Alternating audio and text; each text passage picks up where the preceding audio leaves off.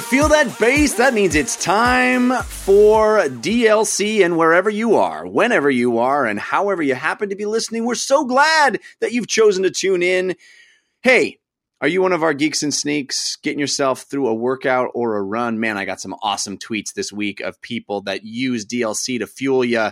We're going to be in your ear holes for 90 plus minutes getting you through because DLC is your downloadable commentary for the week delivered the way we love it to be, completely free. Thanks to our sponsor, Squarespace. Squarespace! They made that possible, bringing the show to you DLC, of course, the show all about gaming in its many forms games played on desktops, laptops, and consoles, and also games that involve dice, luck, and cardboard. I'm your host, Jeff Cannata, that's spelled with two N's and one T, and I'm joined, as always, by my friend slash co host slash nemesis, the guy who is sitting in my apartment right now, Christian Spicer. Hello, Christian. Yeah, I was going to say, as always, was a, it was a close call today. so yeah, we had uh, we had planned to do the show uh, just the two of us, and then of course Time Warner Cable did not cooperate. Christian's uh, internet went out this morning, and so he uh, got in his car and sped over to my house, and we're now sitting in two different rooms in my apartment. The amount of work that goes into a free show that you guys yell at me for being too negative about, I work hard for you to be angry with me, community, and uh, yeah. yeah, this is gonna be fun though. We're doing it. We're doing it. Yeah, because you know DLC is always your downloadable Cannata. It is always your downloadable Christian. This week, DLC stands for Doing It Live and Companionless because we don't have a, a, guest this week. We decided uh, to actually deep dive because this was GDC week. I was at GDC all week. I got lots to talk about. There's tons of news that I want to hear Christian's take on. We are going to hash out GDC. We're going to hash out a bunch of cool big news stories. And fair warning, there's going to be a lot of VR talk. Uh, GDC was very, very focused on uh, on VR this year. They actually had VRDC and GDC happening at the same time, and all the energy, all the excitement was around VR. You know, if you listen to the show, that I'm very much excited about VR. So I spent most of my time this week learning more about it, trying out a bunch of stuff. A lot of big news coming out of GDC is focused around it. So you know, I, I, put this out. Anybody that follows me on Twitter, hopefully all of you do. Um, and and you know, there's always the people who are like, "Uh, more VR talk." I don't get that. Um, Christian, do you think that that is because that the price point is so high, people feel like they're not going to be able to enjoy it? So hearing about people talk about VR is not fun because they're not going to be able to participate in the party. I think that's part of it. I think the other part of it is that they haven't participated in the party yet. So it's like describing, like, how many times can you hear about what it's like to be in space? And you're like, oh, that's really cool. Like, I want to go to space, but am never going to, you know what I mean? It's been this mythical thing that few people have had hands on and it wasn't a real consumer product. And I think that whatever it is next week, when people start getting their Oculuses in their homes and the Vive comes out, then I think people will be more interested in it. But then the last third of the problem, I think, is that it's hard to show a commercial. So it's hard to talk about too. After people experience it, it'll be a little easier, but it's still this very personal thing right. that is hard to show a YouTube video of or even to talk about because you're like, and then I was in there and I was, and it sounds like everybody's high. well, but I think that's that to me, that's more of an, uh, a reason to do episodes of this show and others like it uh, about VR. For me, I, I feel like I need to explain it. I need, I'm struggling to articulate exactly that kind of feeling and i think the more if i you know as a listener to other shows and, and, as somebody who has you know was a listener before i became a podcaster i feel like you know what i would want out of that kind of experience is try to convey to me what it's like and let me understand why i should be excited about this or if i should be excited about it no, totally, and I agree. I think that a large part of our audience does like it and enjoy it, and then the other part is like, ah, not for, not for me, and that's fine. You know, right. Uh, I'm not pre-ordering any of these bad boys. I don't think, but I'm super excited to hear and to you know hold your feet to the fire on some of these experiences because we're about to enter. Can I play for four hours in VR? You know, like this right. is this is where the rubber meets the road, and it's an exciting time. Yeah, so we're going to dive into all of that, but just I just wanted fair warning at the top. This is our disclaimer. This is going to be a heavy VR show, although not completely VR because there's there's a lot. You'll feel the stuff. weight of the headset on you. Yes, exactly. uh, all right, so let's get into the main part of the show. Let's start with story of the week. Story of the week. It's the story of the week. Story of the week. It's the story of the week. All right, Christian, uh, you get first pick. No guest this week, so uh, what you know you have the opportunity to, to make this about anything you want. So, what is your story of the week? My story of the week is it's uh, I'm rolling them into one, but it was the idea of last week of the Xbox 1.1, you know, the modular aspect of the Xbox combined with now the scoops friend of the show, friend of everyone, right? No one has a bone to pick with Patrick. Patrick Klepek dropping the scoops of PlayStation 4.5. Yeah, man. We're actually we're in talks to get him back on the show in the next couple of weeks, so I'm hoping that works out. But yeah, uh, huge rumor, I guess. But you know, when Patrick Klepek, uh, you know, reports on something, it's more than just a rumor. He's got multiple devs off the record, kind of confirming that there are talks from Sony that there is going to be some sort of update to the PS4 hardware. This the idea being that it will now support 4K resolutions uh, outputting to for games, but also it will have the ability to you know aid in this PSVR headset. Uh, you know, being able to do do more complex visuals from the VR because the v- VR is very tech um, uh, intensive, right? It needs it needs a very high frame rate. There was news at GDC of one of the Sony guys saying, "Hey, if your VR game ever dips below 60 frames per second, we're not allowing it on our console. We we will not approve it." For Sony for a PlayStation. Um, so you know it requires a high frame rate and it requires being able to render it twice, one in each eye. So you know it takes a lot of muscle. Um, so the, the idea would be this would help with that, but it also would allow output of 4K. Is this something you're excited about? I I don't think I am, but it, I'm, I'm also I don't have the details that Patrick has, right? I mean, or if he knows more. Like so, full full disclosure, I just took the plunge, or I'm taking the plunge on a pretty beastly gaming PC. So I'm aware one of a of world. Us. One of us. you know, I'm aware of a world, and I've been a PC gamer before many years ago, but of this modular approach to things. And I know you, you, this hobby is expensive, right? Yeah, there's cheap ass gamer and great, you know, websites that can help you find deals and stuff like that, and you can be a generation behind or whatever, whatever, but it's still an expensive hobby. But I've always loved the idea of the console space of I have this thing, it's my thing for four years, and I won't feel like I'm missing out. Now I know there's been exceptions. There's been the 32X, the Sega CD, the Nintendo 64 expansion pack, PAK. um, but I don't know. To me, the idea of maybe applying the iPhone or OS or you know Android model of gaming and incremental improvements every year to consoles as a 35 year old man, I, I'm saying get off my lawn. But I know it's probably the right thing. Are you are you hip to this, or are you an old man like I am? Well, you know, all of the examples you brought up of of this happening in the past, 32X, Sega CD, all those kinds of things, are examples of it failing, right? Of examples that people point to of it splintering the user base, making it difficult for devs to know exactly what hardware you're on. And that's as you said, that's the advantage of the console space is you buy it once, every piece of software, all the developers know exactly the hardware they're building it for. You as a gamer know that if you go to the store and buy it, it'll work on your system. Everybody's happy. Well, things have started to change a little bit in the last few years, you know, with uh, motion controllers and stuff like that coming out midway through consoles' life cycles. Again, not an example of success, an example of kind of kind of uh, not working out right. But here's how I think this could work. I think if legitimately they say this is the PlayStation 4K, like that's what it's PS4K, it it it, it developers are still going to be making games for PS4. What they do doesn't change one iota. But if you happen to have a 4K television and you want to output your games in 4K, you buy this, you plug it into your PS4, or you buy this new version of the PS4, and all the games that you can play on PS4 that all all work and all future games will all work on PS4 but with this thing or with this new iteration of this hardware you can now output those exact games in 4K resolution. Oh also by the way if you have the you know PSVR, you're going to get better frame rates. You're going to you know you can turn on bells and whistles in certain games.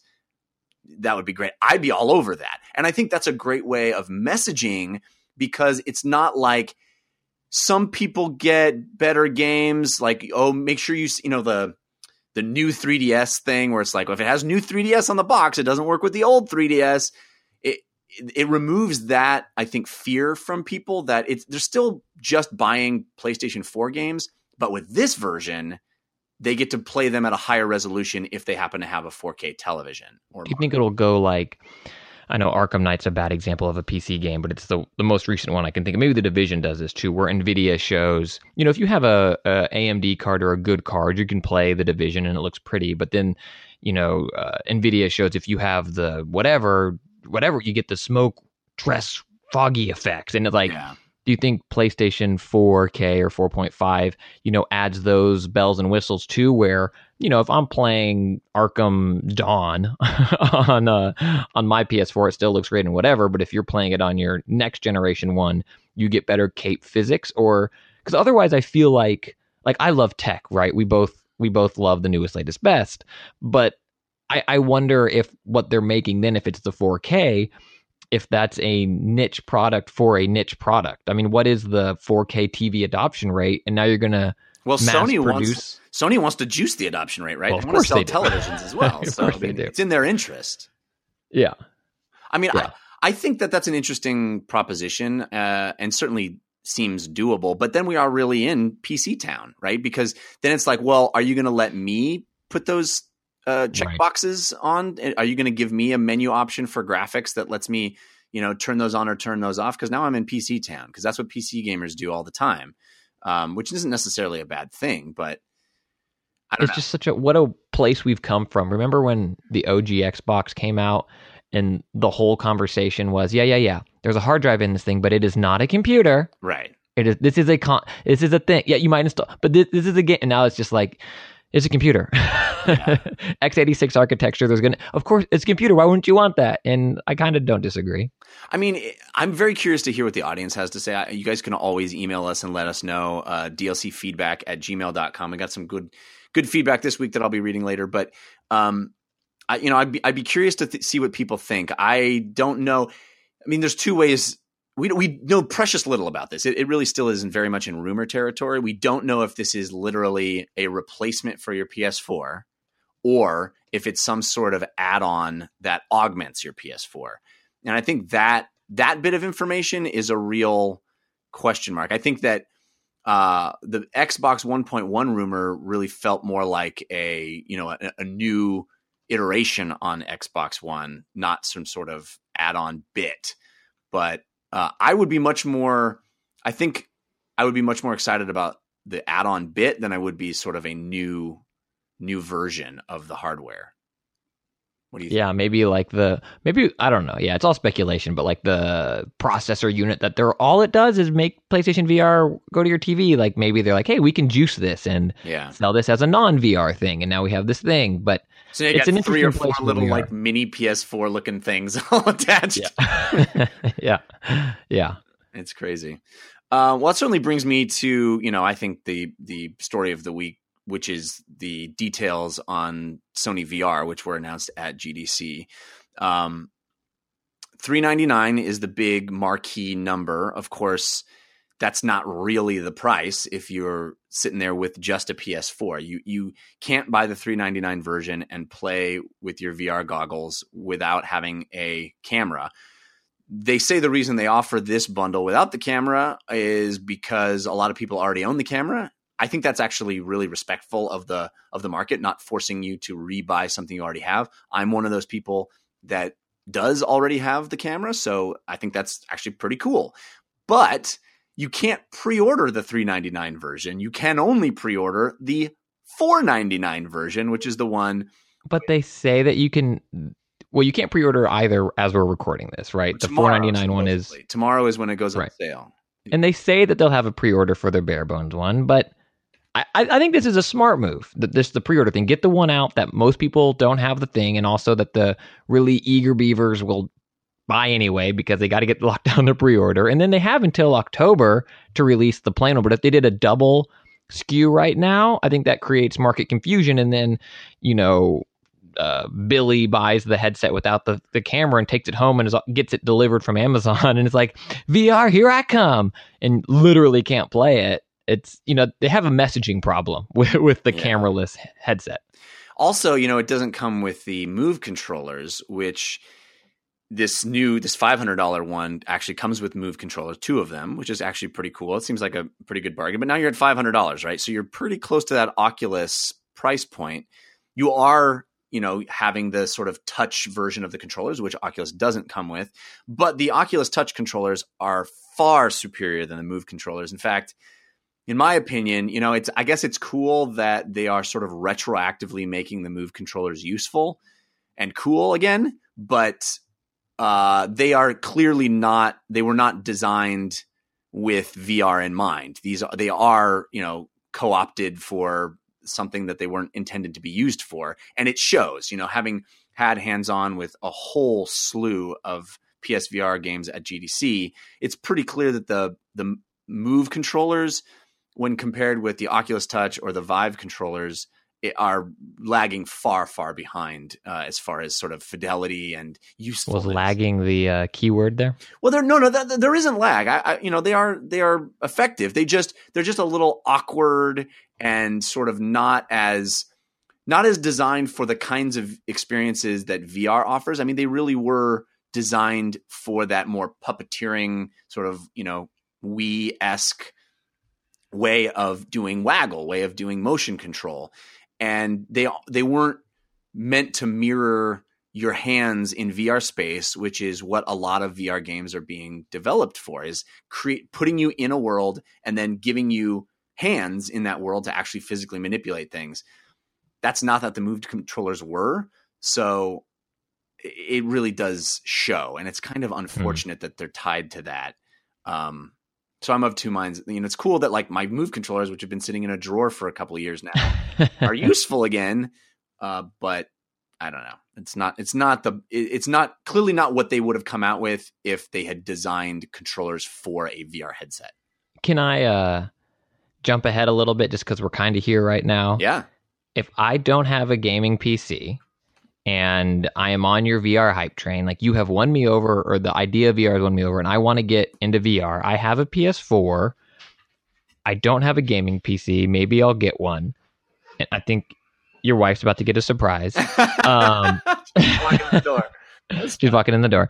Um, would you recommend a PlayStation VR if that's your only option?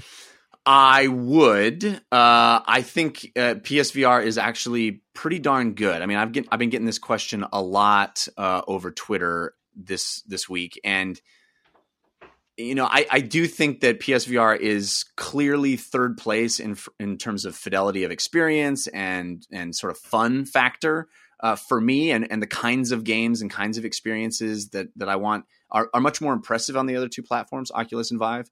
But by no means does that indi- you know should should you take from that that the PSVR experience isn't cool? It is extremely cool, and in fact, one of the things I kept tweeting about this this week was how impressed I was by the comfort factor of the PS headset because by far, by far, it is the most comfortable of the three. Uh, the way they use the sort of headband uh, approach, where you know both Oculus and Vive have this this I guess I guess you would call it netting or sort of plastic straps that go over the top of your head, which you know if you're trying to not come out looking like a complete weirdo hair wise are are unfortunate and also aren't the most comfortable things. And in fact the vive i would say is the least comfortable. It, it, it the way it sits on my face i find to be mm, the least least comfortable. It is it, it kind of presses in on your face and the the the weight and the way it sits it just it it kind of doesn't feel that great over a long period of time. But the PSVR headset is excellent in that regard. You actually kind of have a button on the front and you pull it back so you're kind of gripping the head the headband on either side and stretching it back to put your put it over your head. And then the the headset itself which hangs off of that headband is kind of sitting out away from your face and you have a second button that lets you move that in close to your face. So it's almost you can almost have it not touch your face at all uh, and it feels very light and very comfortable. So from that sense i think it is by far the winner in terms of comfort level which i think is a big deal.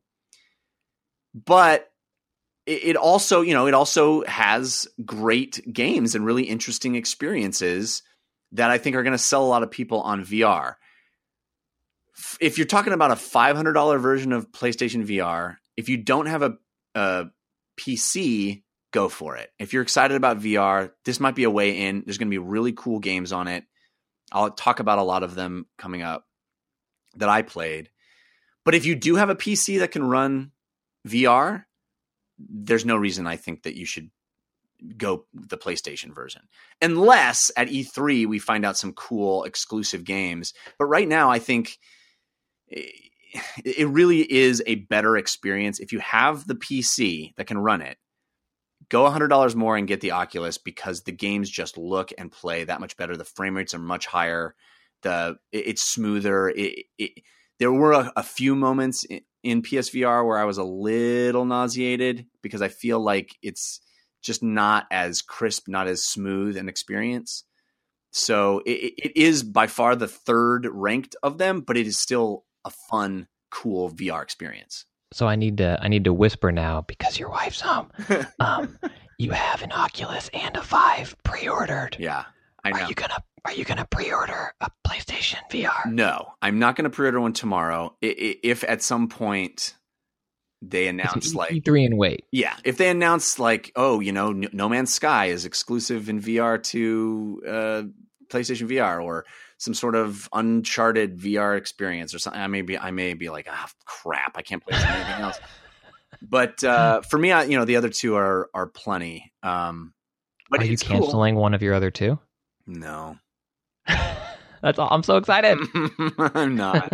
I know I'm the worst guy. I'm the worst. Everybody's like you, but the best friend, you know, a hole. Yeah, yeah. You you're gonna come over. It's gonna be awesome. Um, maybe I should talk a, a, a, little bit about some of the games I played on PSVR, so it's not all clumped into the um, to the uh, playlist segment. I feel like this episode is a special GDC kind of. Re- I mean, yeah. it's going to be a little different. We're starting at a little time. I'm sitting in a different location. my is my wife hovering above you, going. This is for the. She's like, actually, we're both just like reading really sweet notes that you've left. um, so I played a whole bunch of. I was at the Sony uh, announcement event at GDC, and they had game stations set up with um, with a whole bunch of games.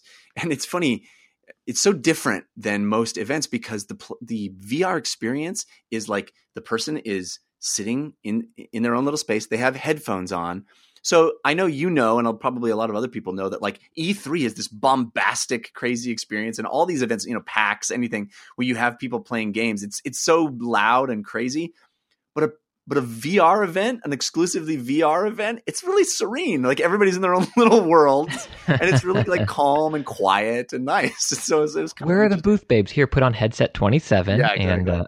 yeah, don't don't talk to Microsoft about booth babes. My goodness, GDC faux pas there.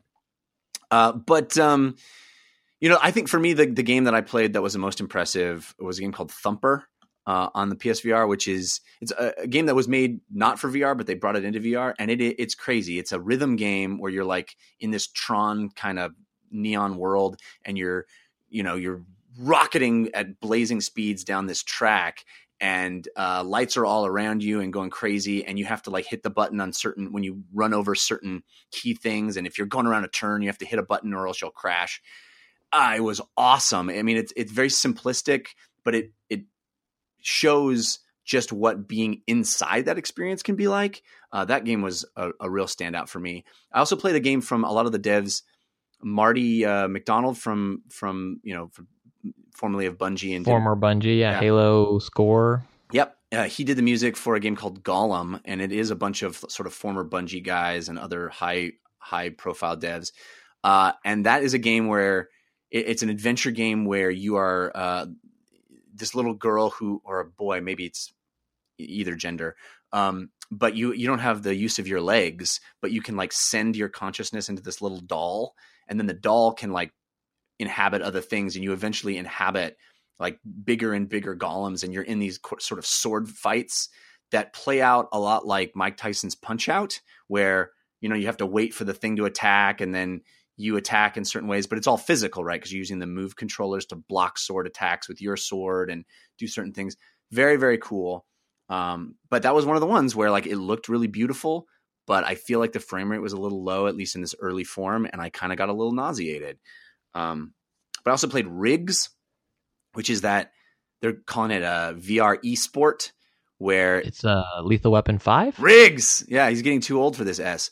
Um, have you heard of this one, Christian? This is the one where you you like you. It's like basketball where you're trying to throw something through a hoop, but the thing you're throwing through a hoop is yourself. Yes, and you're kind of in like a it's like a rocket or like a alien cranny. Like they're all like interesting ways for how they handle movement. It's a you're in a mech. You're basically Yeah, like yeah, a yeah, like a future mech, and you're running around. You're shooting people, and then once you've shot enough people, you get energized. And when you get energized, it's like you have become the ball, you know. And then you need to throw yourself energized through this hoop that's sitting in the center of the arena. So once you become energized, you become target number one because the other team wants to kill you before you get yourself through the hoop. Um, pretty cool, pretty cool. I think it's a fun idea and uh, plays out really, really well, and the controls are really cool. You know, it, it, it you play it with a dual shock and not with the move controllers. So I and that is interesting. That didn't you did you or did you not feel sick in that one? not really. No, I didn't. Um, because I feel like that's the fast. So I wonder if it is like that's the hard part. I think about this is is it you know frame rate or is it something else? Or you're turning because that seems like you're whipping around, moving around a whole bunch, and if that is running nice and smooth, then I feel like the tech is there to have that cool immersive experience, and now you just need the games to be developed in a way that don't push the wrong button. Well, I I think that the the visuals in that one were less ambitious than the visuals in Golem, sure. and I think you know you're in this kind of confined arena space, and everything's a little more simplistic looking. But it, it's interesting. I played that, and I also played a game called Battle Zone, which is also for PSVR. Uh, similar, you're in a tank, and uh, you you know you're you're fighting other players in this tank world and other AIs and, and stuff. Um, and both of those, I, you know, the cockpit they're calling they they have different names for all these different VR experiences, and one of them is sort of cockpit games, right? So Eve Valkyrie is a cockpit game, and any game where you're sort of in something and it makes sense that you're in that thing in VR and you're controlling that thing. Um, but there's a different there's different ways that they handle it, right? In rigs and in a lot of these other games, the sort of the thing that would usually be controlled with your right thumbstick, which is your look, you know, is controlled with your face, your head. So where you look is where you aim. But in Battle Zone, you're in this tank, so you're still controlling it exactly like you would a first person shooter. You're controlling your movement and your and the look of your target reticle with the two thumbsticks, and your head is free to look wherever you want, but your target reticle still is controlled like a first person shooter. I actually prefer the latter much more because a lot of these games are using, you know, where you turn your head is where you aim, but it it it feels better to me to have a separate target reticle so I don't have to like crane my neck to look right at my target. I can be turning away and still shooting at a target behind me or sideways or whatever it is. Uh, and I think those two approaches are pretty interesting to contrast. Yeah, it is interesting. I mean, I'm I'm sitting here bobbing my head around, and like for, in real life, you know, I need to look to aim somewhere, but my aiming reticle, I guess it's my eyes, but it's my hands. Like there is a disconnect. It's not I look and I would shoot somewhere. I would need to connect that look, send the neuron flashes right down to my arms and my brain, and have my hands line up in the same way. It's interesting. I, I feel like the fix though is that um, are the controllers, right? Where you take it out of a DualShock style thing and you you make my hands the thing, but they're not mapped to where my eyes are Exactly. Exactly. pointed. What a brave new world, man. Yeah, no, it, you're completely spot on. When you have those those motion controllers in the mix, it it becomes completely natural. And one of the PSVR games is, that we've talked about before is the heist, where you know you've actually got guns in your hand and you can point them where you want because they're move controllers and it's picked up in 3D space by the camera. So that is the most natural. And and I think you know if we take it back to sort of which of the headsets do you want to buy? for my money, I think the best overall experience sort of fidelity wise and field of view wise and lack of that screen door effect and comfort. When you take all those factors in i do think the oculus is the top of the heap as far as the three main headsets. I do i also think it's a big mistake that they are launching the oculus without the touch controllers because eh, the Vive, like starting with that experience where all the games know that you have the controller, the the touch controllers, and bringing you into that what they call room scale experience is really really cool, and you don't have to worry about those things of like you know when you're controlling a controller.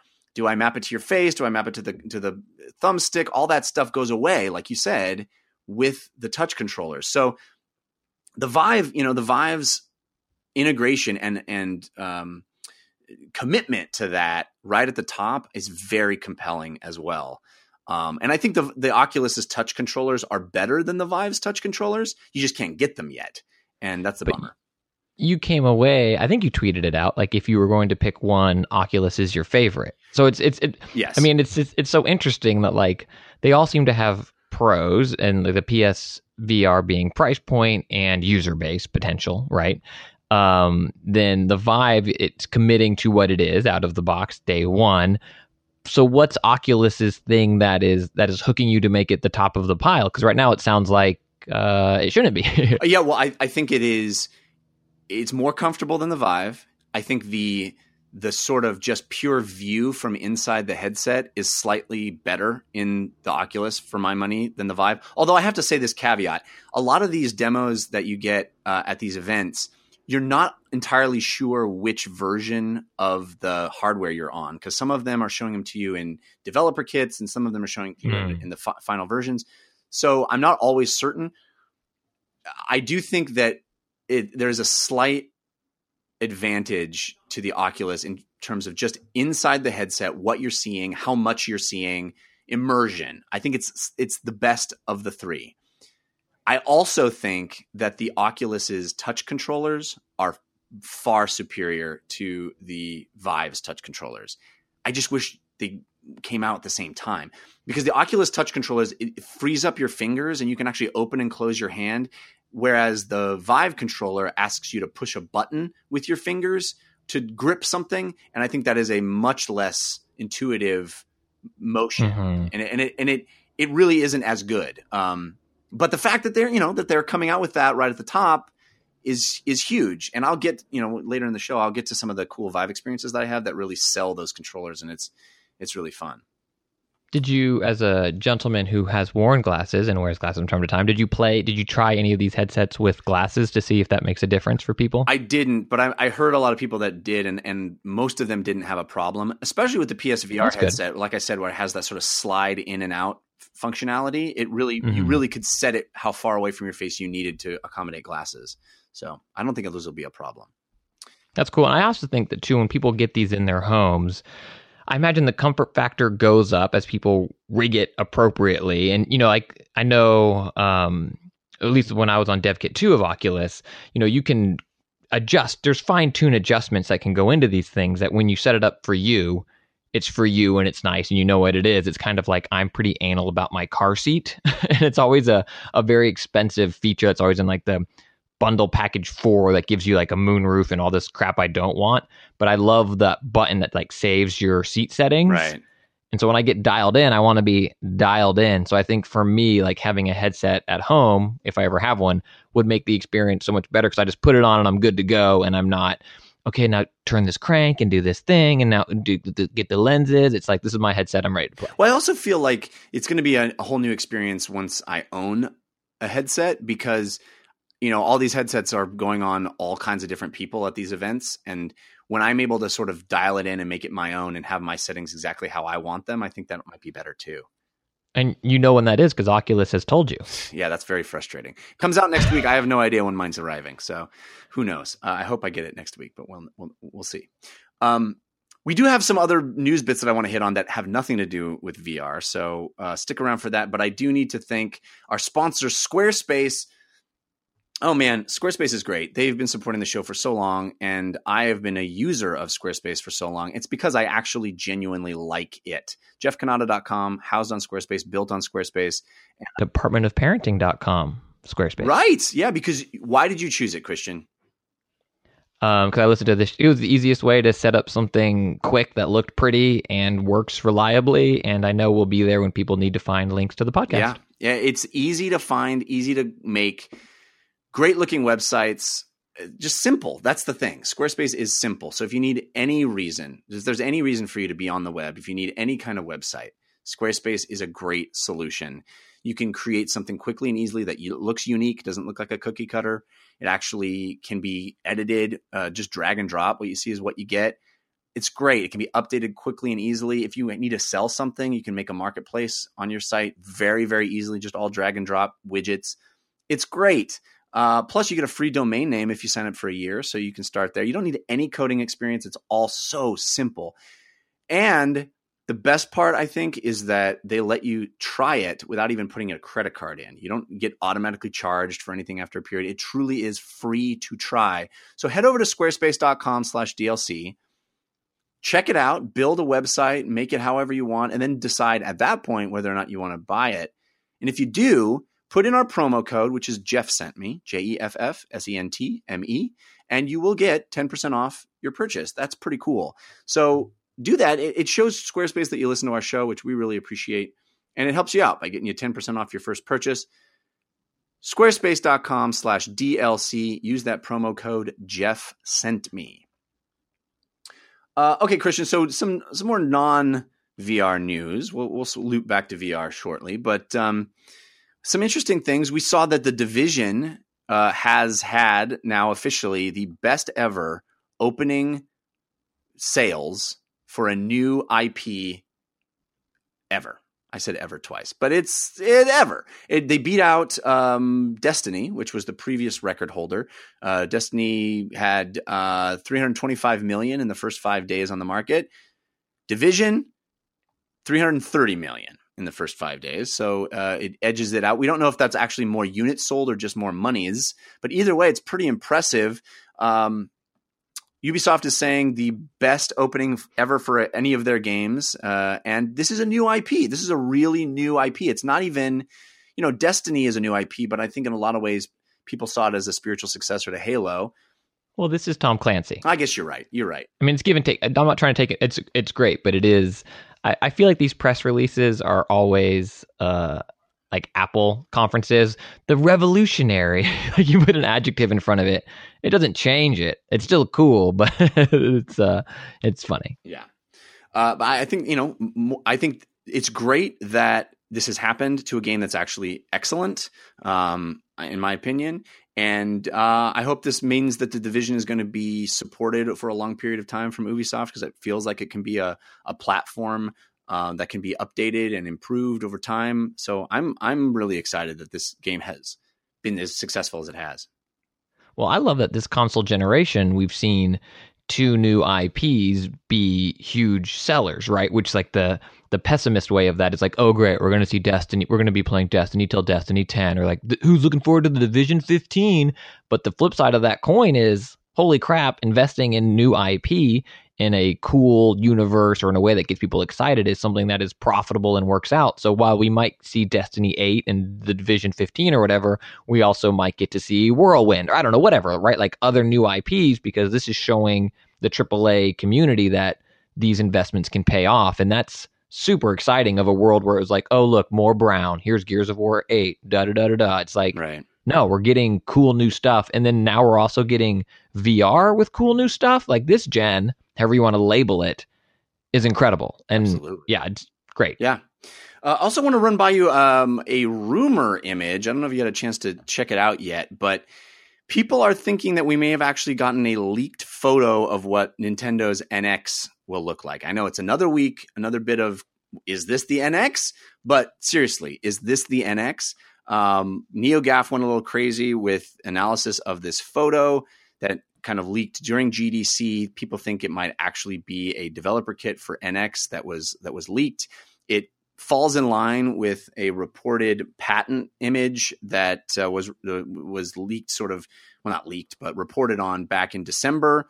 That looks like this. It's this crazy uh, oval shape, this very extreme oval shape.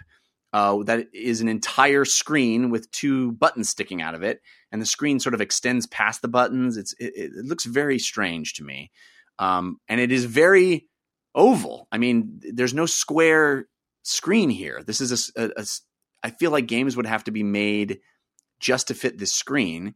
Uh, it's shown in this image running the Unreal Engine, and some intrepid users at NeoGAF have run analysis on the image, and it doesn't seem to have been photoshopped, although they say take it with a big grain of salt still. It would be like After Effects or Motion. Right. You know, it's not well, they, I love I love these NeoGAF detectives. Like straight up, this stuff fascinates me. What do you think? Do you think this is it? Remember when I said after Michael Pachter kind of poo pooed the NX, and I was like, well, this is good. It's slowing my expectations for the NX. My NX hype train was off the rails.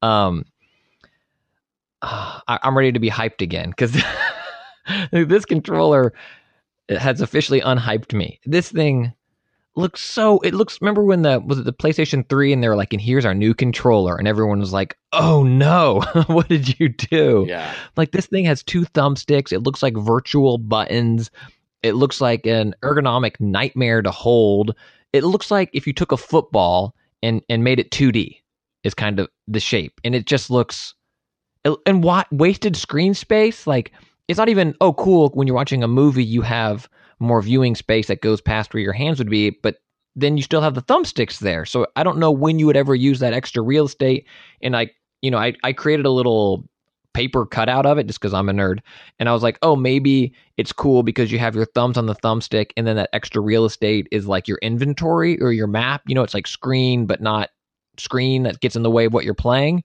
but from what i did from my tracing that that doesn't hold true it seems so weird. So it, weird. It, it does seem like Nintendo going further down the rabbit hole of you got to make games specifically for our thing and you know probably only going to be first party things that really understand how to make games for this and screw everybody else uh, which feels like i mean it's more nintendo so maybe they continue to know the right thing for themselves but it just it's farther and farther away from what games have sort of been on other platforms.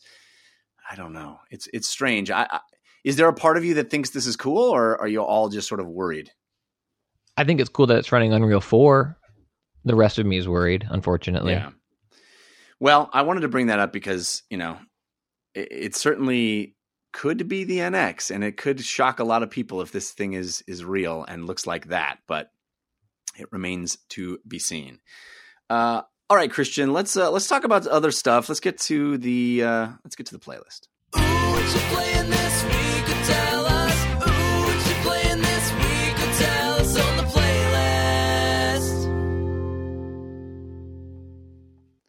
All right, you have been playing. Before I get to more VR talk, uh, you have been playing the Division. Uh, you had only played a few hours last week and because you had been on vacation, but uh, you got a lot more time in on it this week. What do you, what do you think?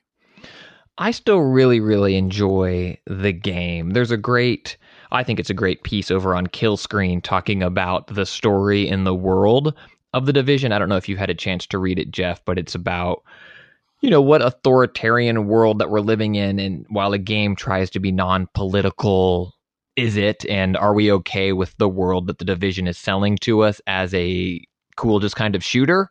I think it's a fascinating piece. Uh, if you're interested, you should go read it. I can touch on it a little bit in terms of the game's story. But before I get there, my big takeaway from the division is I think, and I think you've been this, you said this before, Jeff, but I'm just accepting the fact that I enjoy third person shooters more than first person shooters. And the weird realization I had is that I find third person shooters, non VR, regular, you know, flat screened uh, video games more immersive than first person because I find my I'm able to do and accurately control my character in a way that I would want to do things like popping in and out of cover, um, meleeing someone or throwing someone feels less cumbersome. And I know Mirror's Edge tried to do that before and they're trying to do that again.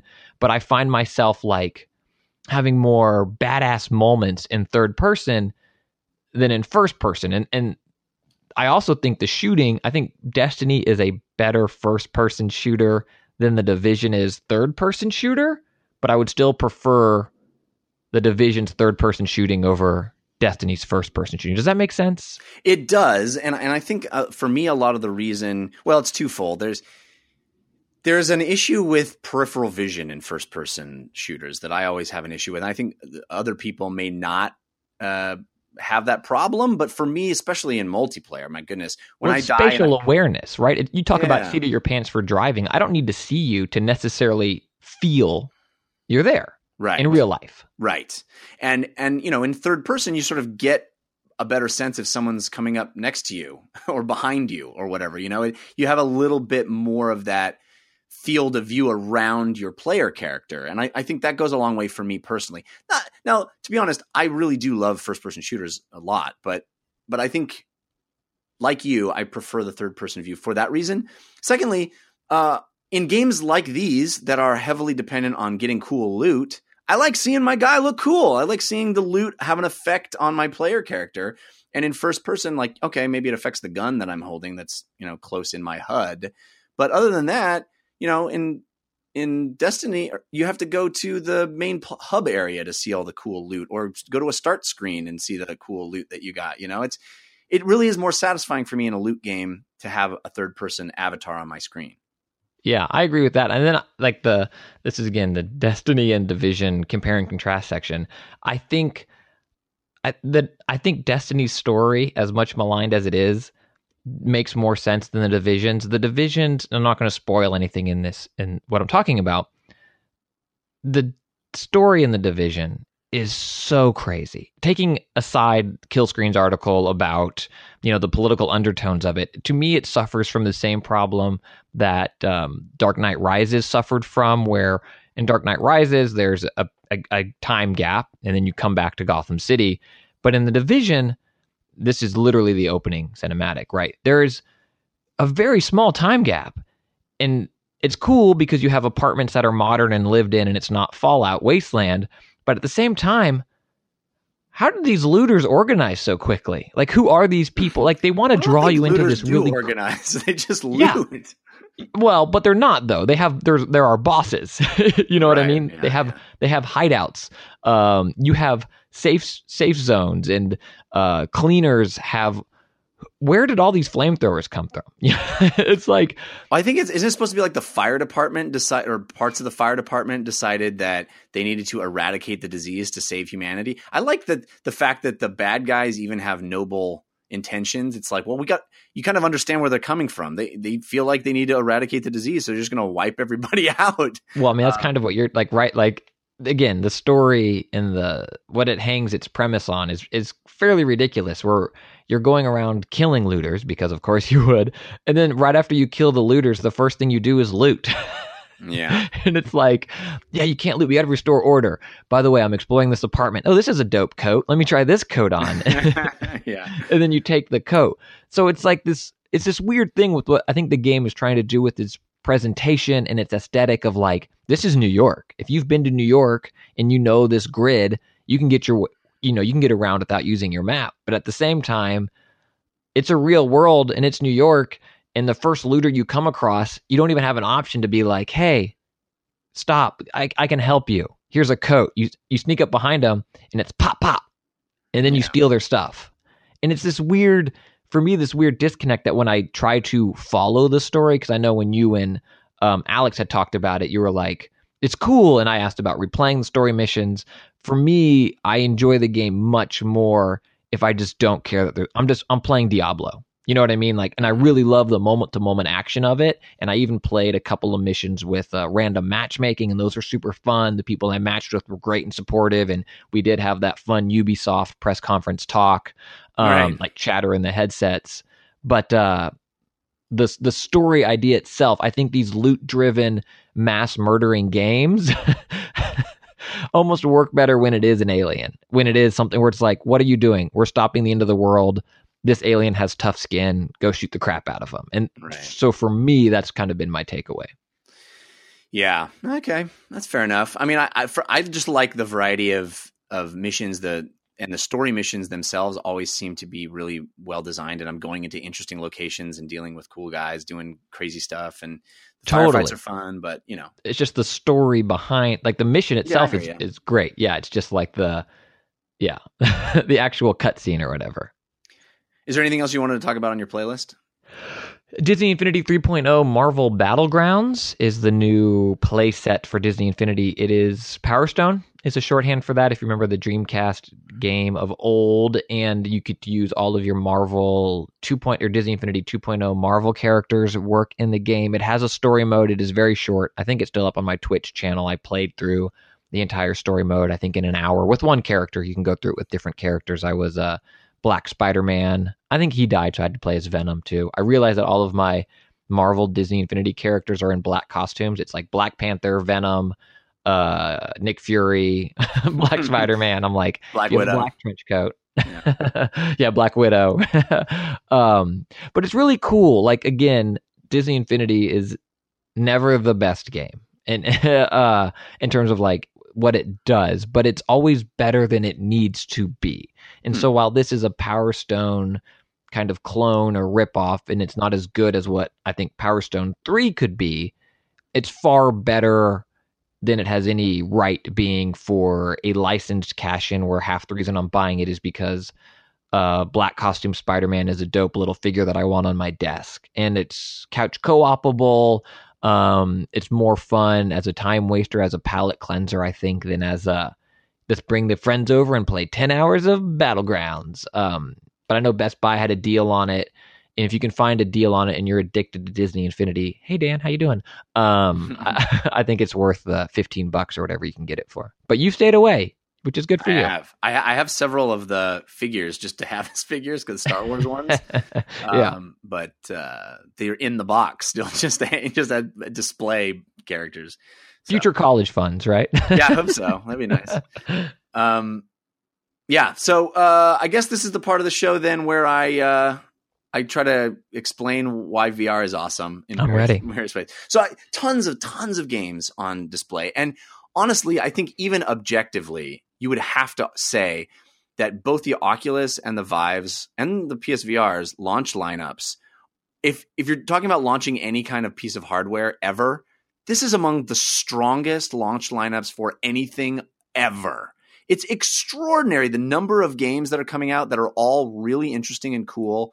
Uh, it's, and you know the Oculus lineup, they showed the price list, and it's surprisingly inexpensive too. I mean, most of the games, the average price is around twenty bucks for games, uh, which I don't think indicates they are slight experiences in any way. I, I think it, it's really interesting how the pricing is working out uh, for a lot of these games. So uh, the first thing I wanted to talk about, and feel free to interrupt me at any time and ask questions or or what, make me clarify something.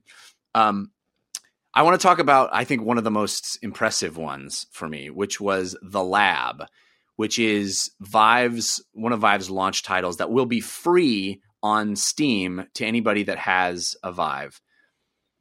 And it really is, in my opinion, the the Wii Sports for the Vive, you know, which maybe has a negative connotation for some people, but Wii Sports proved why Vive, or excuse me, why why Wii was fun. And for a lot of people, it was the only thing they played on Wii, and they were perfectly happy with that. It was really cool. But it was a lot of short experiences, small experiences that sort of were proof of concept of how that worked. And I know that a lot of people said, well, it never got anywhere beyond these short experiences. But there's already proof that VR has longer, more interesting experiences. I mean, Eve Valkyrie is that already. But man, being in the lab and the fact that this is, you know, this is a Valve game. Yes, it's a bunch of mini games, but they're all themed around that aperture science, uh, you know, e- experience, which is, I think the the qualities of aperture science that we love are it's this crazy science experiments and it's comedic. And comedy goes such a long way in making all this stuff fun. Don't you think? I mean, in terms of what Valve has done with even Half Light, Half Life had moments. But yeah, I, the reason Portal was a great game wasn't because of the puzzles; it was because of the world in which you were doing the puzzles. Yeah. And here you're sort of back in that world. It's it's very very high fidelity as far as the way things look. There's one of the experiences where you're just you, so you're in this like aperture science lab that has crazy tech, you know, crazy uh, you know fantasy tech around you. One of the things is this weird dog creature that looks like a it's a robot dog, but it looks kind of like a worm. and It looks like almost like um almost like the dog in uh in Toy Story, you know, that has a slinky as his Oh yeah, yeah, yeah. so he kind of like that. He's a worm that kind of extends and contracts like that. Um, and one of the experiences, you're just in this sort of photorealistic environment, and you can pick up a stick and throw it, and he'll go chase it. And there's not really anything to it, but it's just amazing that you're in this photorealistic environment. But it, but just adding that little sort of robot dog is this touch of whimsy that I think goes a long way in all this stuff.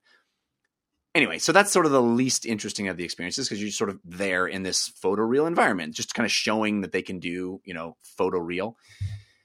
But then I went to th- with this thing called Slingshot, which is you're in Aperture Science Laboratory.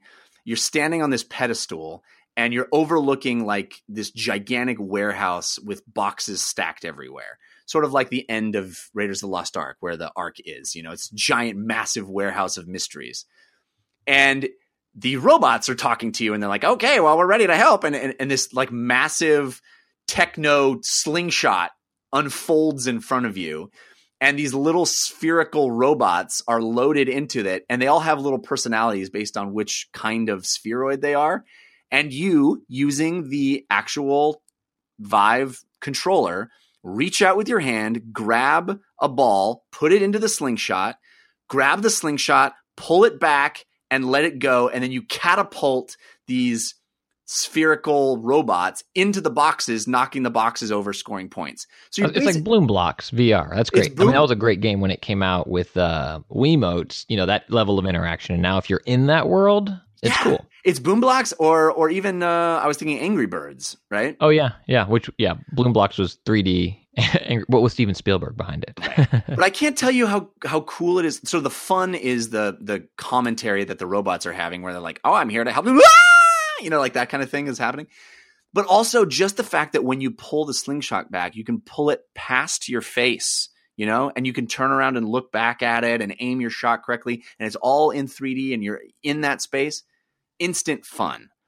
Similarly, another one of the lab things is this sort of tower defense thing where you're, you know, in a uh, you're standing on a, a a rampart of a castle and you have a bow and arrow and you're shooting bow and arrows at little little uh I guess there's like the creature or the the drawing of the person from a, rest, a restroom sign or a, any kind of public sign where it's just like a, a circle head and a stick stick figure body, but they're kind of coming at you with um, weapons and they're going to attack your castle and you're shooting a bow and arrow like you would shoot a bow and arrow.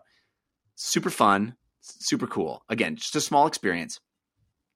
The one that really blew my mind is they've created a bullet hell shooter inside VR where there is a tiny spaceship hovering in in in the air in front of you.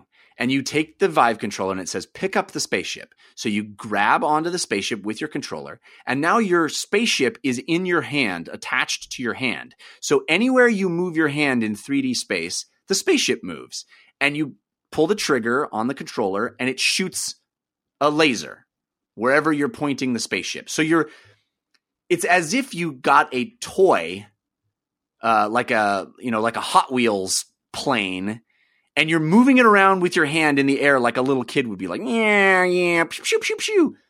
But uh, enemies are all around you in 3d space and they're shooting dots of of lasers at you that like a any bullet hell shooter are kind of coming at you very slowly I'm feeling anxious. yeah. And you have to weave your hand through, up, around, between these bullets and avoid them. They can't hit your ship or your ship explodes, just like a bullet hell shooter. hit your coffee or your lap explodes. yeah. Dude, it is incredibly fun. Like they had to rip me away from that experience because I mean, bullet hell shooters already are kind of cool, but this completely reinvents them because it's bullet hell in three 3D space. So you're going like around the bullets and the fact that you're you're doing it all with your hand, like weaving in and out of that stuff and shooting the guys. I mean, it it is to VR. I think what Geometry Wars was to the arcade experience, right? It it sort of reinvents it, brings it into the future, feels fresh and exciting. Is a take on an established thing that we've never seen before.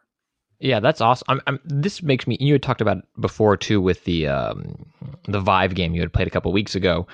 Uh, you know about like getting exercise, but I feel like maybe in the next iteration of VR, if this killer app is Tae Bo, you know what? Like, how does it? Because I'm sitting here picturing you're doing this and you're whipping your head around and you're moving your hand around. That that you know, add a little weight and you're coming out of this game buff. Yeah, man. I, and I think that's a positive thing. Like, get people off the couch and get them to. I know a lot of people just sort of are resistant to that, but it's so fun.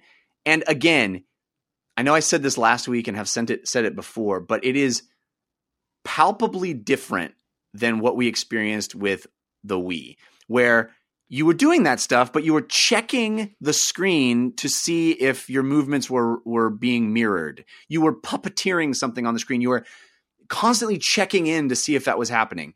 In these VR experiences, you're just doing it. But you take for granted that it's all working because it just does. You just are there. You're just in it. And there's no like checking to see if it's recorded. There's no there's no feeling of puppeteering. It really feels like you are doing it. It's amazing.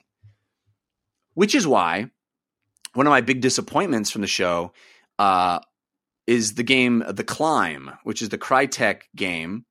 Um, I'm sure you've heard about that one. That's like you're a sort of free form mountain climber and you're going in these beautiful, you know, these beautiful outdoor environments where you're scaling these mountains.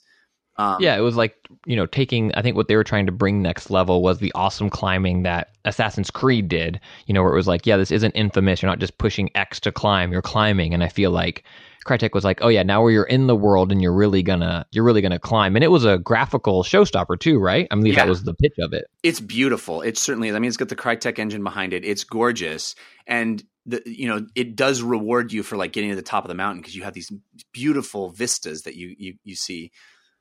But unfortunately, right now it's being developed for the Oculus with a controller, and I think I also played a um a climbing game that I'm not allowed to talk about because I signed an NDA, but that one used the Vive controllers. And I think if the climb supported the Oculus Touch, and maybe it will when those finally launch, but it, it that is the superior experience. And I know that people are like, well, I would rather play with a controller and not flail my arms around. I'm telling you, it's better. It's actually better to really do it because you feel you feel that all those sensations more. You have a sense of actually climbing and how far I can stretch my arm to get to the next ledge to, to get there is actually how far your arm can stretch. The way it works now with the climb is you look with your head to where you want your arm to go, and then you press one of the controller triggers uh, based on what you know the right controller controls your right hand and or excuse me the right trigger controls your right hand, the left trigger controls your left hand. So that just kind of closes your hand onto the ledge that you're looking at. So you look at the ledge, your sort of disembodied ghost hand goes to it, and then you pull the trigger to grasp on. And it works fine, but it is nowhere near as exhilarating as actually reaching your arm out and closing your hand around something and feeling that, which is what these controllers allow for now. So that was a bit of a bummer to play, but I'm hoping that they, you know, update the game when the Oculus contr- uh, controllers are out, or that it also supports Vive and you can play it with the controllers on Vive. I mean, I guess it's good to have options, right? Yeah. Is that the positive way to look at this? Like, um, you don't need to do it if you don't want to, and maybe people will try it and love it but uh, why limit yourself to a, a, peripheral experience that might put people off from playing and buying your game? Yeah. I, I guess, but it is. Uh, I mean, it's an extraordinary experience. I also feel like the games that allowed you to see your your body, even in first person view, uh, were more effective. Like, there's a lot of games like The Climb where you sort of have the disembodied hands, but Eve Valkyrie, for example, the newest version of Eve Valkyrie, you know, you look down in your your spaceship cockpit and you see a body sitting there and you see the hands on the controls. And even cooler with the new version of Eve Valkyrie, when you move your torso, because they've added, you know, depth sensing with the Oculus Rift, when you move your torso, you move your head around, it sort of reacts with your body the way your body should. So if you're looking down and you sort of shift your weight forward, your virtual body shifts its weight forward. And it, it really goes a long way in making you feel like you're there. And I think more games where when I look down, like the climb, for example, I think would be better if when I looked down, I saw my feet dangling off the cliff, right? Because I know that I'm dangling off the cliff and it is, you know, it gives me that sense of height and, and, and craziness of being, you know, that high up and just grasping onto the side of a mountain. But when I look down in that game, I look through myself and I just kind of see the ground. And I think it, it breaks the immersion, like yeah. really put you there. Exactly. Yeah. Imagine this stuff paired with, not to deviate from video games, but uh, you showed it to me yesterday.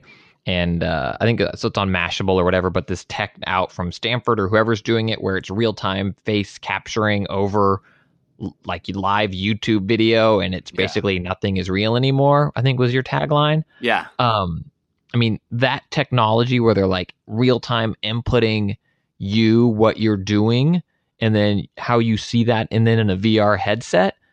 I mean, dude, I don't know. We're just, I, I swear I'm not high right now, but I just feel like all of this stuff, I don't know what else to say, but like, this is going to be crazy. Dude, like, this is going to be crazy. We're at the very beginning of all this stuff. It, it, the, the, right now, you know, like something like the climb, where they're giving you an experience that other human beings have, or like uh, the Ubisoft game, the Eagle's Flight, where you're there's a lot of games about flying, which it, it feels awesome. It's amazing, but we're going to start giving ourselves experiences that aren't analogous to something that someone can experience. Right there, we're going to start. That's what Vive was. It Vive did so well last year at E3 in that uh, behind closed doors demo, where it was like, "This is a real world. This is a real object. This is so cool, isn't it?" That was Oculus, this isn't a real world. Yeah.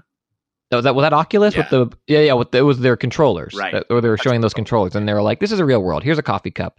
Haha you're an ant. Yeah. and you're just like oh no. Dude there was another thing that I saw that's not a game yet. This was CCP was showing um you know they're show, they're the guys that did Eve Valkyrie and Gunjack which are both instantly fun and I think are going to be huge hits in VR they instant anybody that's that is even remotely uh, skeptical about VR sit down with Eve Valkyrie, and in two minutes, you'll understand. I, I, don't think there's anybody that could play Eve Valkyrie and go, oh, oh, okay, I get why this is completely different than looking at it on a screen. On a that was the moment for me in DevKit 2, two or three years ago at E3. It was like, oh, I'm buying one of these. And then I was like, I haven't seen anything else to make. Then they released the price, and I was like, I'll wait for Jeff to buy. well, they were showing a third thing at the CCP behind closed doors thing that I got to go to, and they say it's not a game yet, but it's sort of their experimental arm has been working on this for a long time. They actually started working on it with the Kinect as this sort of full body input thing, and uh, when the Vive got announced, and they you know were saying you know room scale VR, they decided to take all the research they'd done on this Kinect experience and bring it into a VR space. They're, they're calling it Project Arena right now, and it's various different kinds of things. But dude, it's awesome and it needs to be a game. I, I, as soon as I was done with it, I was like, you guys have to release this. It's and they're like, well, we don't have any plans to right now. I was like, no, no, no, seriously, you have to. It is the dream of what I wanted when I first saw Tron when I was, you know, six years old or whatever. So okay, so let me just backtrack a little bit. So you you have the two Vive controllers in your hands, one for each hand, right? And they're mapped. So you enter this VR world, and it looks a lot very Tron esque. You know, you have an avatar. Uh, you've got this. You're in first person mode you uh, see this sort of uh, neon, very techy, like inside of a computer environment. And you've got this table in front of you and a sphere that's hovering there. And uh, somebody else on the other side of the room, one of the developers, put on another Vive and held those controllers. And he appeared in that world with me. So there's two of us. And he kind of looked like Iron Man, like he had this cool, like robot face in the virtual world. And he's like, okay, knuckle up. So we both put our hands in the sphere, which like inst- it, it, it creates like uh, our agreement that we're about to combat each other in virtual space. It's BattleBots, right? Like, So you get ready. So you put your hand in the sphere, and then it teleports me into the virtual arena, which happens to be sitting on that table that's in front of you. So if he goes in there first, I see him tiny in the virtual environment and I can look at him and as he moves around, he moves around tiny in front of me in the box that's sitting on the table in front of me. And if I'm inside there, I look up and I see giant him looking down at me, watching me, you know, in the big version of the world, looking at the little version of the world. It's a trip, dude, but it's awesome. Okay, so once both people have teleported Now I'm high. Now super high. Yeah, I guess this is the, the theme of this episode is uh, trippy. Um, so once you both go down into the sort of the virtual space, you're on either ends of this wall, and you've got these like super high tech looking, like something out of Mass Effect gauntlets on your arm. And there's different modes that you can switch into. One of them forms this sort of energy shield on your arm, which is very much like something you would see in in Mass Effect or Halo, where it looks like you know the um, the uh, what's the fucking thing in in Halo called uh, the um, energy spear thing. Anyway, sword. yeah, the energy sword, right? B- But it's a shield, so it looks you know it's it's translucent, but it's yellow and glowing and energized. And then you push a button, and th- this ball of energy forms in your hand, and you can throw that ball of energy at your opponent and they block it with their shield and reflect it back at you.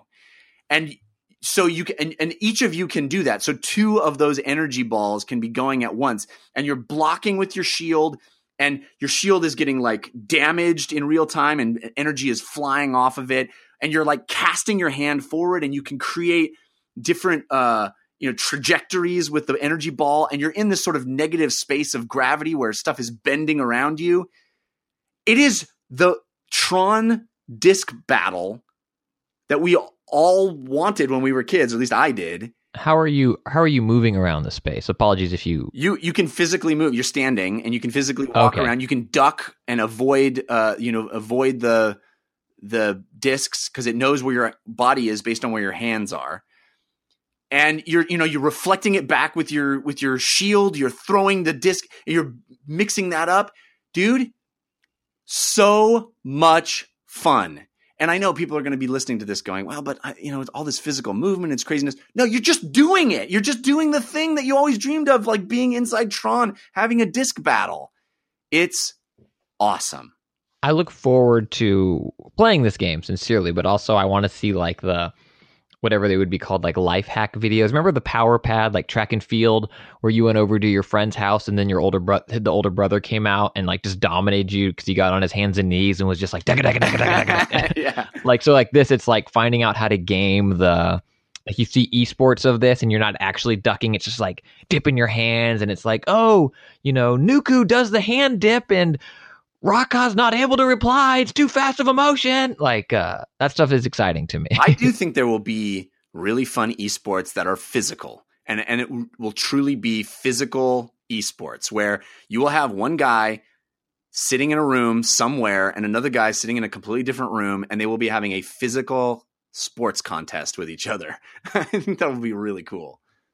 Yeah, because you'll get to see the people doing the thing, and then like the, I mean, what was that Hugh Jackman movie that wasn't great, but it was like BattleBots or whatever. Yeah, Um, Robot Jox or something. Yeah, Yeah, it's like you're you're getting that world, and I think in a cool way, and especially if now, I mean, we're really geeking out, but especially if you're watching it in VR, which does create that weird sports arena where like Mark Zuckerberg could walk through or whatever, whatever that picture was uh, from a couple of weeks ago. But like, you could get these really cool uh, Pokemon tournament battles, right, where you have real people doing it as the athletes like doing it. And I'm not saying esports isn't athletic and the dexterity required, but a more traditional, relatable experience for my mom or dad to watch too. When you see someone sweating and you know jumping and jiving around, and then also these fanciful creatures fighting each other. That is something far more, I think, cool to watch than UFC, which is already pretty awesome to watch. Like it, in the octagon, you have a dragon versus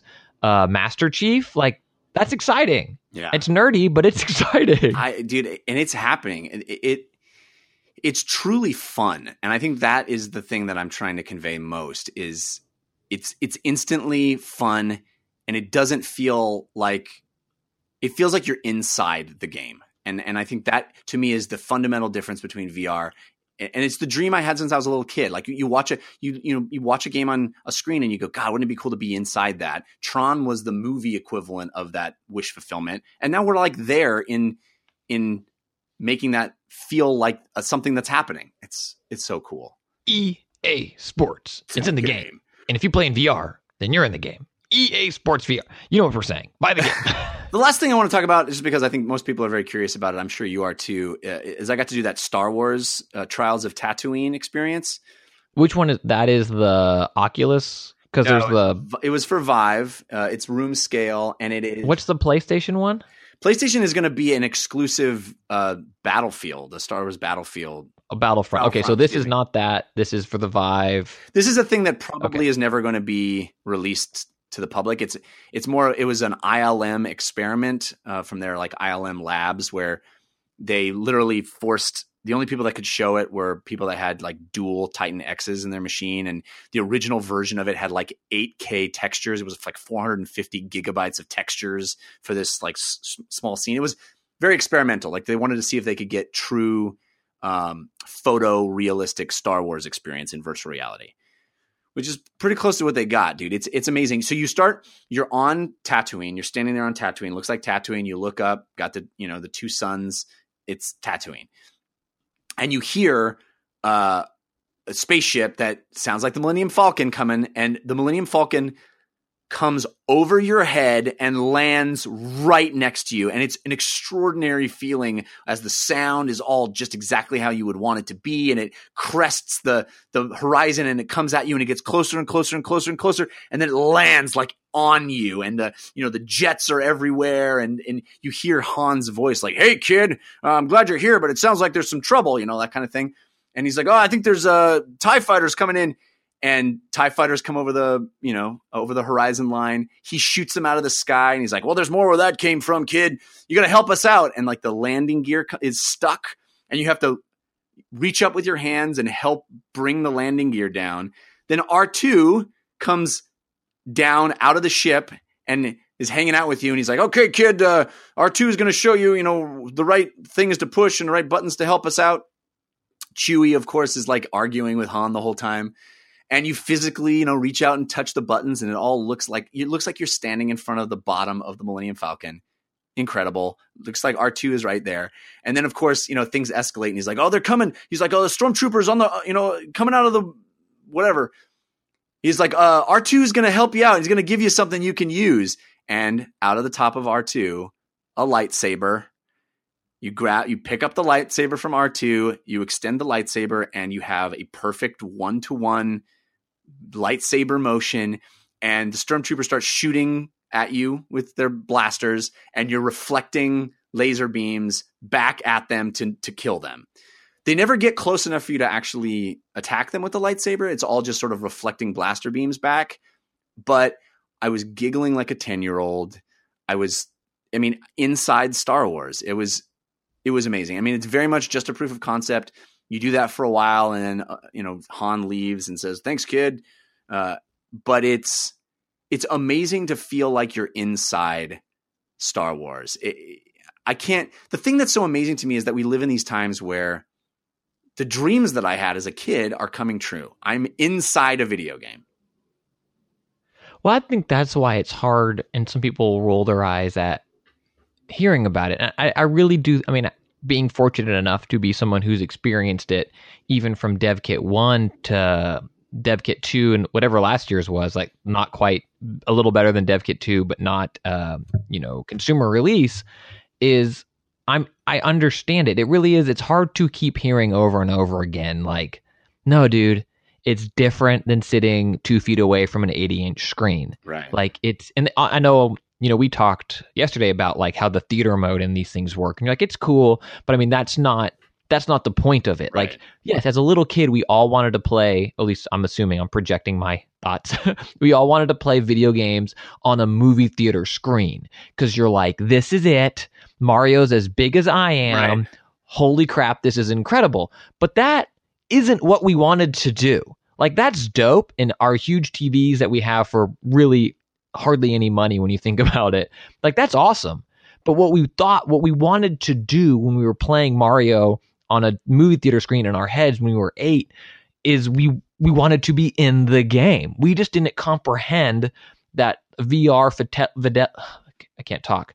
Fidelity would be at a place to put us there. And so I, I've given you a hard time about VR before because I still don't think like the Star Wars experience you described sounds amazing, but I want to go further. So it's almost out of impatience on my part. I'm the kid that's complaining while I'm in Joshua Tree that I can't stream music from a satellite down to my phone, Right. you know, whatever. It's like, I realize this is cool and amazing, but like, ooh, we're so close to like really amazing. so I, I need to step back and be like, this is incredible. Holy crap. I'm playing Mario on a movie theater screen. Yeah, yeah, uh, yeah. Well, let me let me switch to a, a an email that we got. Um, I, think this is an interesting issue. Uh, Matt Chichula sent us an email to dlcfeedback at gmail.com. Uh, he said, uh, guys, I expect lots of VR talk after last week's GDC. However, I don't hear anyone talking much about any potential long term health risks from VR. And I've been curious since I'm thinking about getting a headset myself. Is having a screen that close to your eyes potentially damaging? Is there a reason we shouldn't be tricking our brains into thinking we're someplace we're not? I've heard interviews talking about playtesters who've spent 12 plus hours in games like Eve Valkyrie without any issue. So I'm inclined to think everything is just fine. But would we even know otherwise? The PR people certainly aren't going to tell us. I guess at the very least, Jeff will be a guinea pig for all of us. yeah, I guess it's true. Uh, VR is so new that people probably have no idea, which is kind of scary to me. What do you think about this, Christian? I think it's a smart concern to have. The tech guy in me is like, we're fine. Everything's fine. When I was little, it was like, don't sit too close to the TV. You're gonna, you know, blind. ruin your eyesight. Or and maybe we are, but like, don't carry your cell phone in your pocket because you won't be able to have kids. Right. You know, I've had I've had two. Uh, now I'm carrying that phone really close to my. um, and it is it's hard to know because you know are our cell phones giving us brain cancer the data is so small in the lifespan in which we've been having these things next to our heads we don't know. So i think even if vr is bad for us it won't be bad for us. You know what i mean? Like i don't know i don't know if we know and i don't know how you do that research because how do you find the person to spend too much time in it without it letting it happen naturally of oh man i know what is the, the recommended age is like 12 Yeah, something I like think that that's the real scary thing for me is is is young kids because that was one thing I was definitely thinking when I was inside that Star Wars thing is like every 6-year-old kid will want to do this. And how do you tell them no? You know, it's it is uh, especially a lot of these experiences will be built for kid kind of experiences. You know, every kid wants to be inside Star Wars. That to me is the scary part is like developing eyes. We know that these things aren't built for developing eyes. Um, But do we? But isn't that aren't aren't we always changing? I mean, we're never a static. yeah. Well, they say it can Thing. it can mess up, uh, you know, kids whose eyesights are developing because of the the three D, the way the three D effect works. Um, So does that concern you that it's also messing you up? We just don't know yet.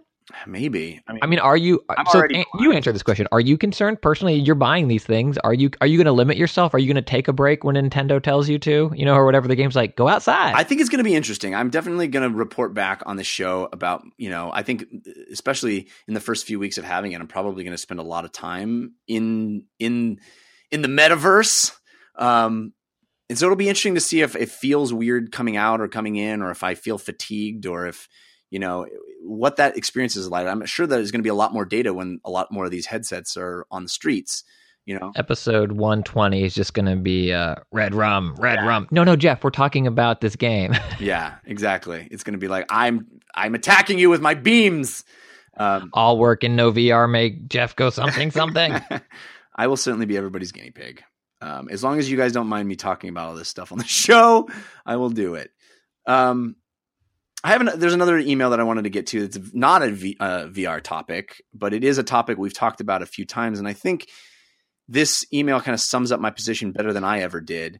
Uh, you know, we talked a lot about No Man's Sky and the concern of, uh, you know, the sort of design aesthetic of No Man's Sky. And I said, I don't think that their primary goal is fun, which I think a lot of people misinterpreted as me saying the game is going to be bad, which is not at all what I was saying. I was trying to say that that might be really interesting, but I think it doesn't seem like what they're trying to do is create fun. They're trying to create something else, which may be a good thing. But here's uh, Jose Chavez wrote this email, and I think he sums it up even better. He says, Hi, Jeff and Christian. Love the show. I've been listening to it for a while now. When you guys begin to talk about No Man's Sky and the concern that there's nothing to do and questioning where the fun is in the game, it struck a chord with me because it is a conversation I've had before with my friends regarding other games of the table variety. I have become a huge fan of modern board game. One of my recent favorite games is a Euro style game called Neanderthal by Phil Eklund. The elevator pitch is you control the psychological evolution of a human species and you use worker placement mechanics to get goods, learn things, and hopefully be able to open up new parts of your brain. The game's brutal. Threats are everywhere. Most of the things you hunt can kill off your people, and then the environment is also trying to kill you. The game isn't fun since the focus is on simulating the harsh environment. Sometimes I love that. I love the challenge of being able to explore and survive by choosing what to hunt, who to add to my tribe, and when to play it safe. There are also funny stories that came out of the game when we compared tribes between friends. My tribe was full of people who were swearing and drawing cave paintings, but my friend had a tribe who had names, were generous, and knew how to tell stories. Obviously, his tribe was much smarter than mine. Small side note Phil Eklund was a rocket scientist before designing games, and it shows when you read his rule books. He has stated that he wants to design games that will teach you something through the mechanics. He isn't concerned with fun, he wants to give you a particular experience. No Man's Sky seems like the most hyped simulation game that I have run into. I look at it like the people who play MMOs and the focus on crafting things and sort of role playing NPCs. Although there aren't any pre programmed things to make things interesting, I hope that the equation will allow for things to just be interesting enough to really bring out some emergent narrative where you trade stories with buddies about the weird stuff you found. These kinds of games are not for everyone, but if they're done well, then they will leave those who like them to explore with a funny story or two. Thanks again for the great show, and a huge thank you for pointing out all the board game love. Uh, I think that kind of sums up exactly what I feel like the game is striving for. What do you think? Uh, I, I, yes, I think that's a great email, and it's it's a very succinct way of explaining a larger problem with defining fun. And, and it's not semantics per se, but I think to say that um, uh, Euclid Phil wasn't trying to make his game fun by making it a game and not a lecture right? I don't know. I don't want to dive into the semantics of what is fun and what is fun supposed to be. You know a lot of people don't find the souls games fun. They are brutally hard for other people. That is the fun is what when you when you solve this thing. I don't find a rubik's cube to be fun but to say that it wasn't designed to be fun i think is a disservice to the you know the toy and the millions or billions of people that have found enjoyment in it so it's hard to define emotions right and feelings where it's like oh you like spider-man well i think he's dumb it doesn't mean spider-man wasn't designed to be cool it just means that it doesn't resonate for you in that way. Right. So I think it's hard to to nail down something as fun or not fun when we are all unique dumb animals. right. No, I think trying you're right. to I, I, process life. I think maybe more to my maybe a better word than fun is entertainment. Right. I there are certain games, you know, Halo or or uh, Uncharted is attempting to entertain you. It's it's bringing you on a ride that will entertain you from start to finish. I don't think that No Man's Sky's primary goal is to entertain you. I think it it's trying to do something different than that. And I don't know how Is that tentpole versus Carol? You know, is that Mad Max versus Carol or Mad Max versus Room? Right. I, I, think it's a disservice to that art to say it's not to entertain you. Perhaps. I, I just think those those maybe maybe it is a semantic argument, but I, I just think people should go in with eyes wide open for No Man's Sky. That it, it, it's asking something different of the player, and I know so many people compare it to Minecraft. I don't think that's an apt comparison, but maybe it will be. Uh, and it, certainly there will be fun to have in the game. I'm, I do not doubt that. I just don't think that the game's primary goal is to provide you with things. It's to sort of have a different kind of conversation with the player. At least from my short playtime, that's what it seemed to me. And I I may be wrong, but it just seems like it may disappoint some people and it may thrill others because of the kinds of freedoms and the vast tapestry that it's allowing for that sort of unprecedented level of exploration. I think that's a pretty cool, exciting proposition, but it also is very different from what most video games are trying to achieve. Sure. So that's all I'm saying. Um, man, I, I I've been looking forward to this episode all week, and uh, I had there's so many more things. I had this great meeting with Nvidia. Uh, talking about sort of the technical aspects of doing VR that I found so fascinating. I don't even know if it's worth going into, but it's so.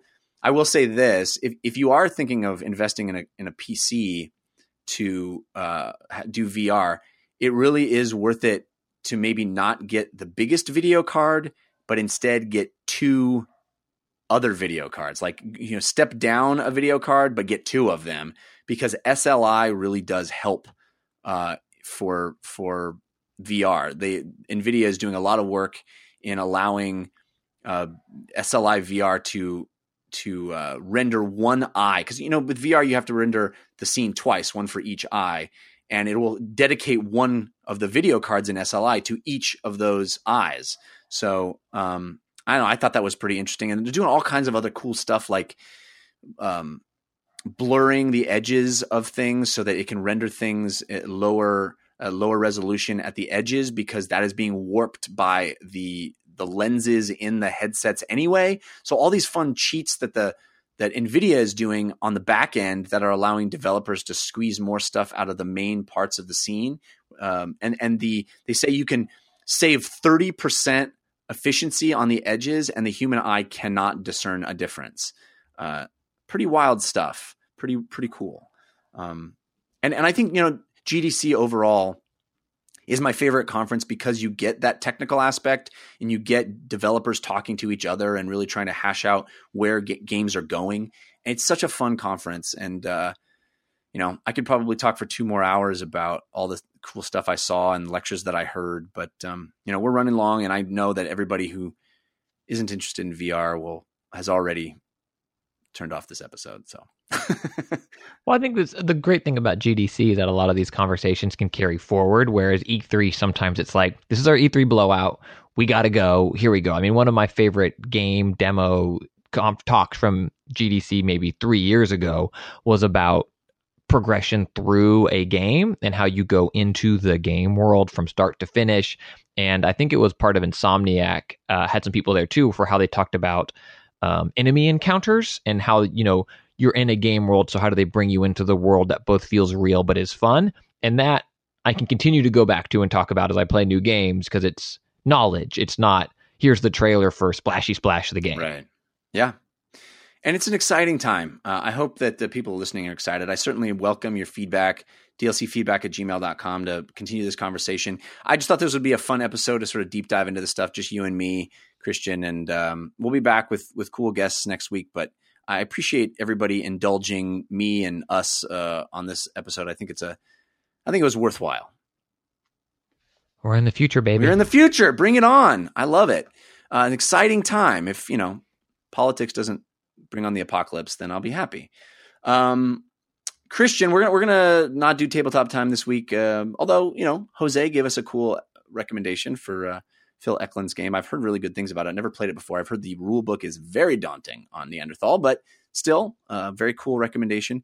Um, we will jump uh, right to the parting gift. Uh, but first, Christian, tell people, you know, where they can keep up with you this week if you're in LA, I'm putting up a new show at the Hollywood Improv on Thursday, the 31st, and it's a stand up show with some great stand ups uh, Dan St. Germain, uh, Dean Delray, Brian Redban. Um, it's going to be awesome. But then also, it descends into a party in madness, and rock band will be set up. There will be rock band karaoke, which is the safest karaoke because those vocal tracks make you sound good and uh, open mic and whatever it's going to be. It's going to be a party. It's late night, the 31st here in Los Angeles. If you are around, come to that. If you're in San Diego, I will be in your city a couple of times in April Twitter's the best way at Spicer. And as previously mentioned, I have a new parenting podcast called Department of Parenting. It comes out Tuesdays and Thursdays. They are short, clean episodes taking a lighthearted look at parenting, and uh, hopefully you dig it. Awesome. Um, you can always follow me at Jeff Cannata, which is spelled with two N's and one T. And I have other shows for you to enjoy. I have a, movie review show called the Slash Filmcast. That's at slashfilmcast.com. Uh, also, this week I'll be putting out my Batman versus Superman review on my YouTube channel, which is youtube.com slash Cannata Jeff. Definitely want to check that out. Uh, and I have a comedy science show called We Have Concerns, which you can find at wehaveconcerns.com. Really fun show. I urge you to check those out. And Tomorrow Daily is happening on CNET. You can find that at tomorrowdaily.com. All right, Christian, let's uh, let's hit up a parting gift, shall we? Hey, give us a suggestion of what to do this week. Give us a parting gift. This is your parting gift. You got a uh, recommendation to get people through their week? So there's a little show. It's on Netflix. Um, it's called Daredevil. I'm not familiar. and uh, there is a moment in episode three that I don't care if anything else happens the rest of the show. It's worth it. Uh, Daredevil season two delivers on the promise of the premise in the first episode, and I think it's a very success. I haven't finished it, but a very successful second season to one of my favorite characters. So I, you're already watching it, but uh, if you're not, it's good.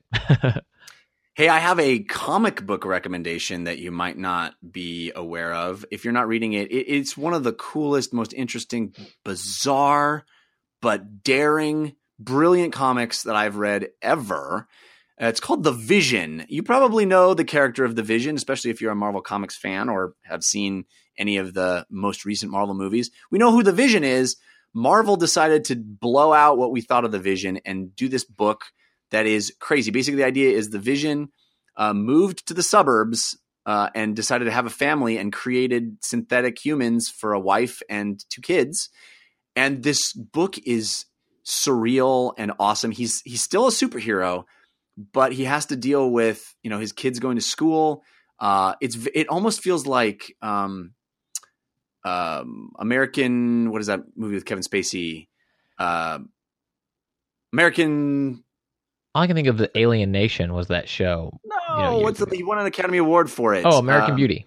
American Beauty. Almost feels like that. That tone.